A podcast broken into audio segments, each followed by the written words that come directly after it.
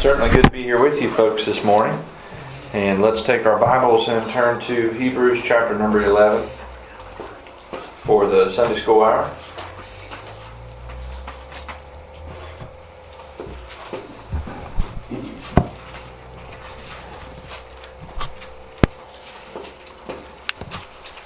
Hebrews chapter number 11. And typical fashion, whether I'm in a regular meeting context or Sunday School Hour, typically I will preach expositionally, verse by verse. However, this morning it's going to be a bit different. I want us to examine a topic in the Bible, and I want us to use Hebrews chapter number 11 as our springboard. In verse number 1, the Bible says this: "Now faith is the substance of things hoped for, the evidence of things not seen. For by it the elders obtained a good report. Through faith we understand that the worlds were framed by the word of God, so that things which are seen were not made of things which do appear." And we know that throughout the latter part of the chapter, it will give us examples of the prophets and patriarchs and preachers of the Old Testament, and how that God's dealing with man and working through man to accomplish His plan and purpose in the world has been done by faith. And so Hebrews chapter number 11 is a chapter of works, but we understand that the works of God are done by faith. And so I want for us this morning just to think about biblical faith, saving faith. What is faith in a biblical sense? Well, the definition given to us from the Word of God, as we read in verse number 1, tells us that it is the substance of things hoped for, and that it is the evidence of things not seen. And so, from the definition that God gives us in His Word, what we can tell is that there are two components, if you will, to how the Bible defines faith. One of my favorite preachers, he was a farmer from Iowa, and he had made this statement, and I've never forgotten it. He said that faith involves two things: the anticipated and the unseen. And so when you think about it, that is what faith is. Faith involves the anticipated and the unseen. The anticipated, the substance of things hoped for. I anticipate that whenever we end our gathering today, that when I go back out to the parking lot, my car will start. I'm anticipating that. That's something that I'm expecting. Though I'm not mechanically inclined when it comes to automobiles, and I wouldn't know the first thing about how to fix it if it wasn't. But I am anticipating that, though I cannot say for certain in this moment that I know that everything is functioning the way that it should be on that vehicle. Faith is the substance of things hoped for. It is something that is anticipated, and it is the evidence of things not seen. Having not seen the Lord, we love Him. We believe in Him. We trust Him. And by the Holy Spirit, we have a saving faith that assures us within our hearts that as real as we are one another here this morning, so is the Lord Jesus Christ in heaven, seated at the right hand of the Father, making intercession for us. He is real. He is eternally existent. There has never been a time that He has not existed.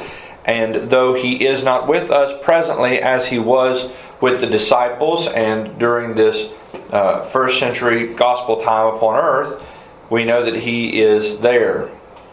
And so we have faith in the Lord Jesus Christ.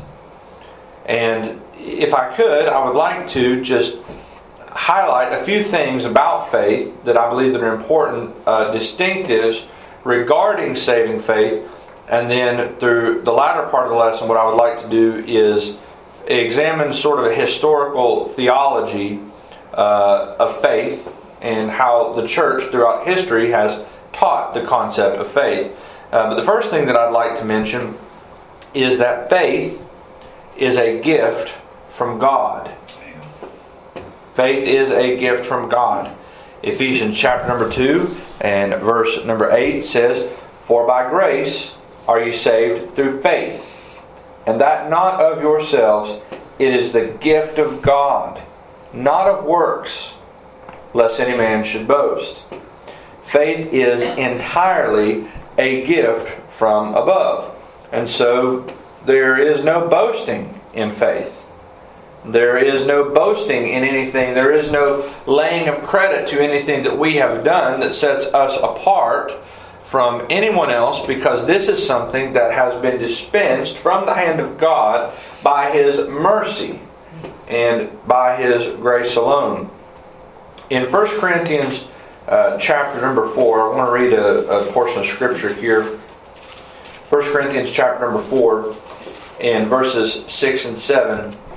And here Paul's exhortation says, And all these things, brethren, I have in a figure transferred to myself and to Apollos for your sakes, that ye might learn in us not to think of men above that which is written, that none of you be puffed up for one against another. It's important that we get our understanding of the doctrine of man from the Scriptures. And I remember one of the most edifying things I think that you can find on the internet today are two televised interviews with Dr. Martin Lloyd-Jones during the time that he was the pastor at Westminster Chapel in London. And he sat down with an interview with a journalist named Joan Blackwell. And in this interview, he sort of expresses to her the idea that there is a problem today with the way that man views himself. And he said something interesting that I've not considered before, but he said, typically, man will either be considered in too high a state or in too low a state. And he said he's considered in too high a state because he takes him far above the creaturely limitations that the Bible clearly teaches us regarding our creation. And he said in too low a state in the idea that we're not necessarily made in the image of God, but that we have evolved from primates and other animals and germs and larvae and so forth. And he said both ideas are so foolish that men really don't have a grasp on what they are. And one of the great themes in John Calvin's theology was that it is so important to understand who God is and who we are. And I believe that that sets a healthy framework for interpreting and understanding the Bible, particularly when it comes to salvation, if we understand who God is and who we are. And so Paul's desire here in 1 Corinthians chapter 4 is that we would not be puffed up, that we would not have think more highly of ourselves than we ought to, but that we would have a healthy and humble understanding of who we are. In verse number 7, he makes one of the most humbling statements in all of Scripture. He says, For who maketh thee to differ from another? What makes you any different? For who maketh thee to differ from another? And what hast thou that thou didst not receive? What is it that you have not received from the merciful and gracious hand of God? Nothing.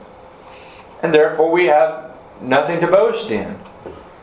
I've talked to many men in their older age who are very gospel hardened in pride because they have, and nobly, I must say, worked hard for everything that they have.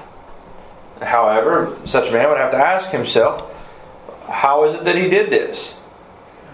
How is it that he had the strength to do this? How is it that he had the health to do this? How is it that he had the intellectual capability and the mind to do this? These are all things that are from the hand of God, because in just a moment's time, as the breath in our lungs gets expelled every few moments, God could take our last breath from us, and we would be hopeless and defenseless before the face of a holy God. And so, what makes us any different? What is it that we have not received? And he says, Now if thou didst receive it, why dost thou glory? What do you have to glory in other than the grace of God? that God has been merciful to us as sinners. Empty-handed. My mind goes to the illustration that the Lord Jesus gave in His gospel preaching when He tells them that unless they receive the kingdom of heaven as a little child, they will not enter in. I don't believe what the Lord was teaching there is that unless a conversion takes place in adolescent years, someone will not be saved. Well, we know that not to be true. But I do believe what He is saying is that unless with an entirely humble dependence, we depend upon God for that grace. In other words, we don't bring with us our accolades and our pedigree and our education or anything that we might try and lay claim to, because all of it is nothing. You think of the language of Paul. Paul used very strong language. He was a Hebrew of Hebrews, of the tribe of Benjamin, circumcised the 8th day, the stock of Israel. And he was a Pharisee of the Pharisees. And he said, I count it all as dung. He counted it all as dung. It was nothing. It was waste to him. It was nothing. So, everything that you and I have and everything that we understand about God, we do so by faith, and it is by the grace of God that we have been given this faith. And so faith is a gift from God. Not only is faith a gift from God, but faith produces a radical change. Faith produces a radical change in someone. And this is a doctrine that, as Brother Paul and Brother Kevin and I and my wife spoke last night about, that has somewhat fallen by the wayside in our day and age. The Bible says in 2 Corinthians chapter 5, verse number 17, if any man be in Christ, he is a new creature. He is a new creature. Old things have passed away, and behold, all things are become new. It really doesn't get any more radical than that. Everything changes. Everything's new.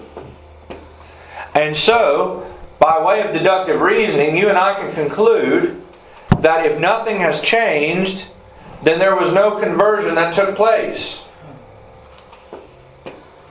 And people will sneer at that doctrine, and people will mock at that doctrine today. But I still believe in a life-changing gospel. And that if someone is not changed, they are not converted. Let's look at 1 Corinthians chapter 6.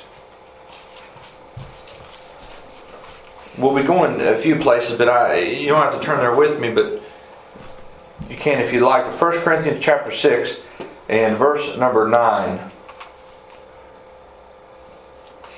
This is what Paul is saying. Know ye not that the unrighteous shall not inherit the kingdom of God? Be not deceived. Neither fornicators, nor idolaters, nor adulterers, nor effeminate, nor abusers of themselves with mankind, nor thieves, nor covetous, nor drunkards, nor revilers, nor extortioners shall inherit the kingdom of God. Listen to what Paul says in verse number 11. And such were some of you. The congregation of the saints is a congregation of saved sinners.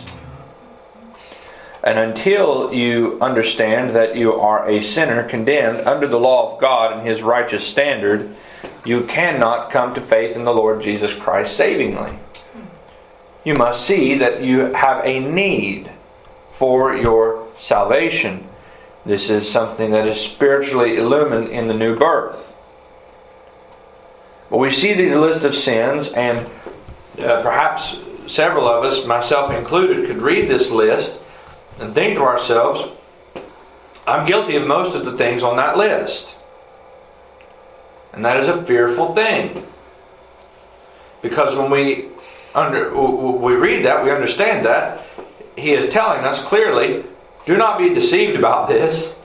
Don't. John tells us in 1 John, don't be deceived about these people. They will not inherit the kingdom of God. Is Paul and are John necessarily saying that the people who have ever had these sins laid to their account will not enter the kingdom of God? What I believe he is teaching more fully is that those who are named among this group whose manner of life reflects these sins. So someone who habitually practices drunkenness is a drunkard. Someone who habitually practices infidelity is an adulterer. Someone who habitually focuses all their love and time and effort into things that are not God, in a sense almost worships them, is an idolater. He says the people whose manner of life, the bend of their life as the Puritans would say, reflects these truths and these sins, Paul is saying to us, do not be deceived. These people will not inherit the kingdom of God. And we know that the old doctrine of entire sanctification is not one to be found in this present corporal life, is it? But that there will come a day when entire sanctification will be a truth.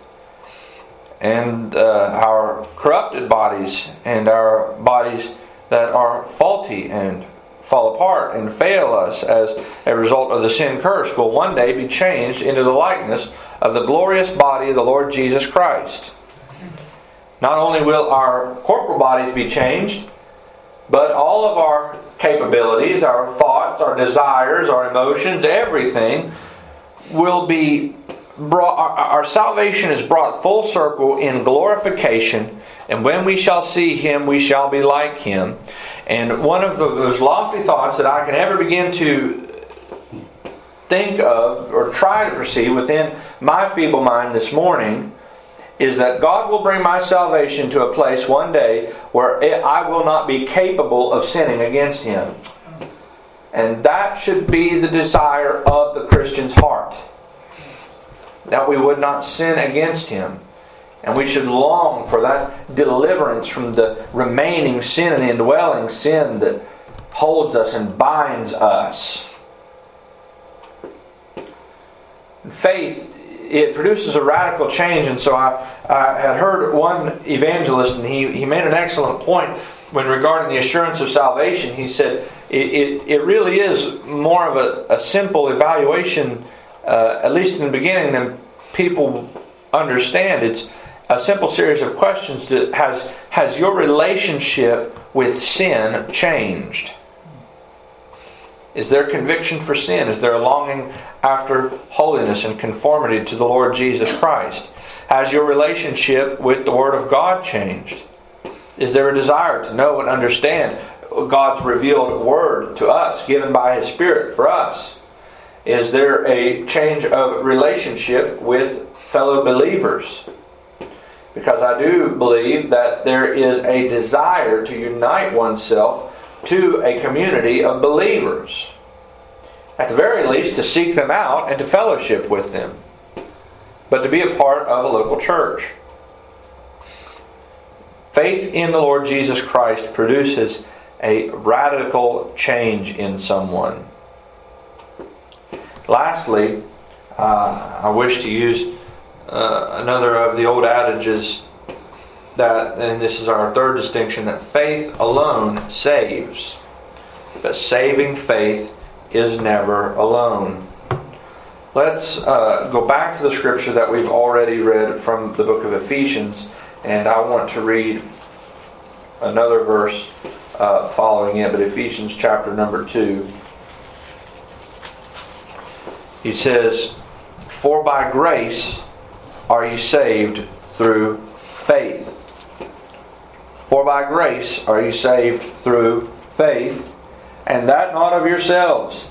It is the gift of God, not of works, lest any man should boast.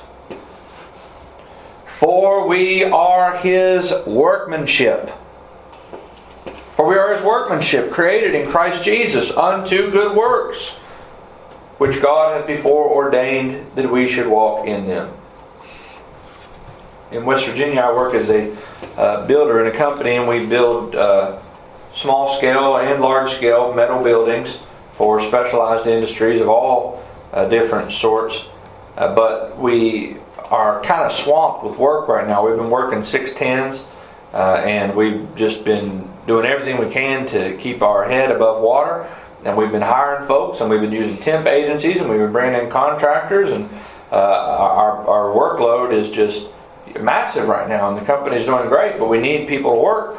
And I know that one of the fellas in the management was told regarding the new hires that we bring in, that if you bring them in, and you don't need to keep them for a few weeks, but if they don't seem like they're going to turn out early on, just go ahead and let them go. We need people who are going to be able to produce, and that's what they were told. And when you engage in a contract with an employer to do a certain job or work, what is expected is the work, the labor. And I don't want to think of it in such base earthly terms when we turn our eyes to this truth in Ephesians chapter number 2. But I do want to use that to highlight this, that when Jesus saves a sinner, they are saved to service. And we know from what the Bible teaches us that we are builded up in habitation for the Spirit, that we are all part of this household of faith, and that we work together as the body of Christ to fulfill the needs of the church together. We're His bride. And that the ear cannot do what the mouth does. And that the fingers cannot do what the nose does. And that it takes everyone together.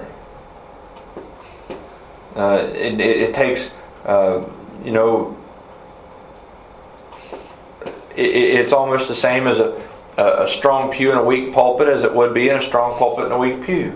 It's working together synergistically to strengthen one another. You know, in kinesiology, in the study of sports medicine, they teach you that muscle groups don't necessarily grow the best independently. So a guy wants to get big and buff, and he goes to the gym every day, and he just gets on the bench, and he just bench presses every single day, and he's trying to get his arms real big. They're not going to grow nearly as big as they would if he would exercise all the muscle groups of his body together, because our body is designed that way. It grows in strength as the groups work together. And I do believe, in a sense, that there's a great truth regarding the body of Christ in that way. That we're to strengthen things that remain, that we're to work together, that we're to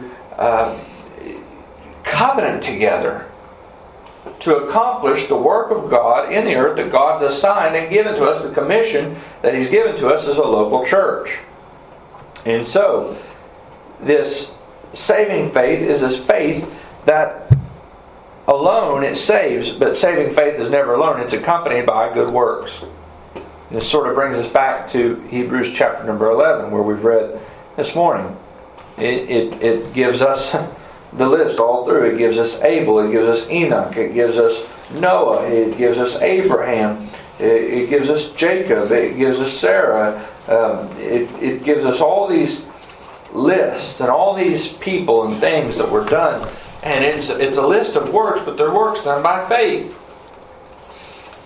And it is the grace of God alone that enables us and fits us for the work of God. And it is a work that can only be done by faith. A man's intellectual prowess and a man's physical strength can only get him so far. There are limitations. There are loads that will break you. There are burdens that will break you that you cannot push past.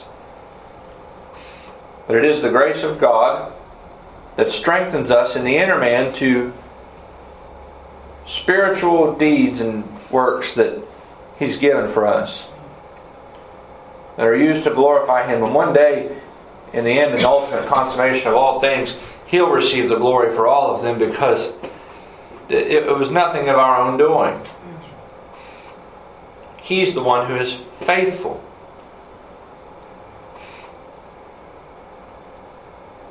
For we are His workmanship, created in Christ Jesus.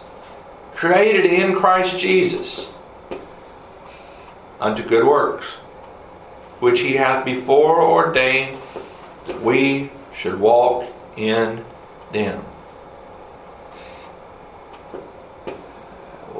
It's a satanic lie that one would believe that they have been converted, but that God has no task for him, no deed for him. And it just, I feel one of the things that is missing in our day is the understanding that in the ordinary and mundane tasks of our everyday life, we can glorify God. You can glorify God in the things that you despise on this earth. I'm sure that there have been people in here that have cleaned out an oven before. That is just a nasty job. It just, you know, spray that stuff on and let it soak, and the grime and the grease and the burns and the just, and none of it smells good, and it's just, it's kind of puzzling how all that food smells so good when you open that oven door, but then when you clean that oven, I was like, whoa, this is rough. But you know, there is a way that a man can set his mind to a task that he can glorify God in doing things even like that. Lord, I'm thankful that I have the ability to do this today. Lord, I'm thankful You've provided the means providentially that I can buy oven cleaner, and it makes it so much easier than it has to be. I'm thankful I have an oven to clean. And really, and I'm not trying to preach the power of positive thinking to you here this morning, but we're renewed in our mind.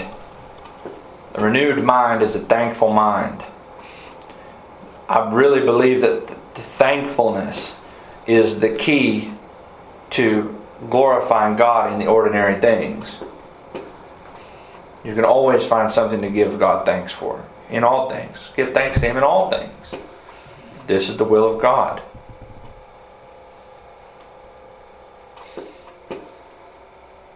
God saves us to good works. Another foolish lie of the devil that, you know, really in my moment just comes to my mind is this idea that when we look to one another and compare one another in the tasks that we've been given, just as Paul warned the church, we begin to compare and we begin to contrast and we begin to dwell on these things within ourselves and think to ourselves, well, what they have going on is so much more important than what I have going on. And that is such a foolish idea. I believe that only eternity and only heaven will reveal the unseen heroes of faith. And maybe their names aren't in Hebrews chapter number 11, but the women of prayer and the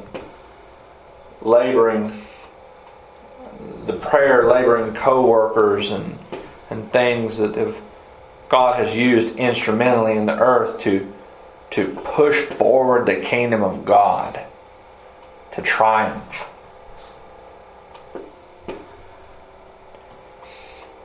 And so this saving faith is how these things are done, this God-given faith. Faith is a gift from God. Faith in Christ produces a radical change, and faith alone saves, but saving faith is never alone. It is accompanied by these works. And lastly, for just a few moments this morning, I want to communicate to you somewhat of a historical theology of faith and an understanding of faith. And this is really sort of three components of faith that theologically have been understood through the centuries of church history and down through the years. And that is, you know, when we think about faith, we're going to have questions, because the Bible tells us that a man can believe in vain, and that a man can believe and go to hell. The Bible also tells us, what must a man do to be saved? Believe on the Lord Jesus Christ.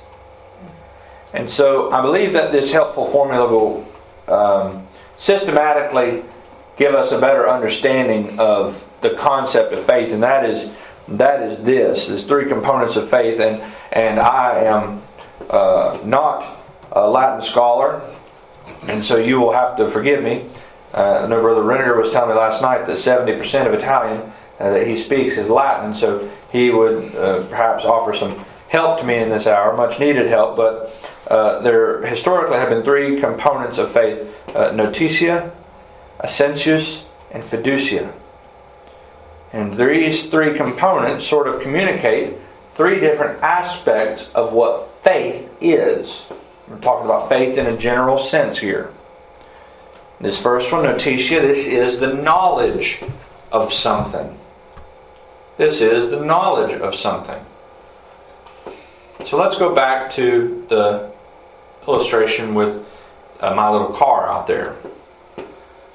One of you could come to me after the Sunday school hour and say, Brother Mike, you've got a bad leak underneath your car. And now I have the knowledge that when I go out there, it's probably not going to start. I have the knowledge of something. Though I haven't, I've been made aware of it. And in a practical sense, we understand that there are many people who are aware of the saving grace of God. They are aware of the pressing matter that they need to repent of their sins, or that they will perish eternally. They have a knowledge of these things. But the knowledge of these things alone does not make them saved. That is not the channel through which God delivers salvation, merely an intellectual knowledge of something. There's a man in just a few short ways from here in Chapel Hill who was an evangelical for many years before apostatizing from the faith, and now he is he engages his days in a higher criticism that seeks to tear down and destroy what the Word of God teaches about the person of the Lord Jesus Christ. And if anyone has a knowledge of, and I believe primarily his focus is the Gospel of Mark in the Greek New Testament, but if anyone has a knowledge of that book, front and back, it's probably him. But that does not make someone justified before God. And so this first component is an essential component.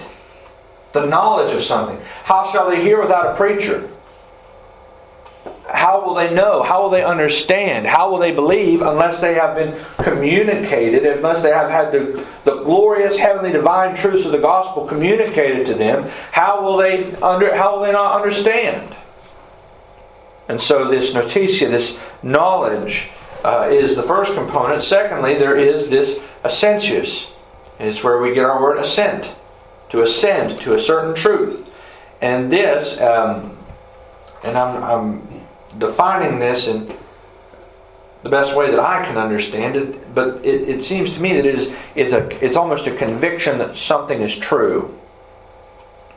Someone has come out and told me you have a terrible leak outside of your car, and I can doubt it, although I now have the knowledge of it. I can doubt it within my mind that, well, when I drove it here, it was fine. It wasn't making any noise. It hasn't ever had a leak. Until I go out there and I see it, and I get down underneath the car and see the leak, it's like, wow, you know, that's true. This is staring me right in the face. I cannot deny this. It's right here.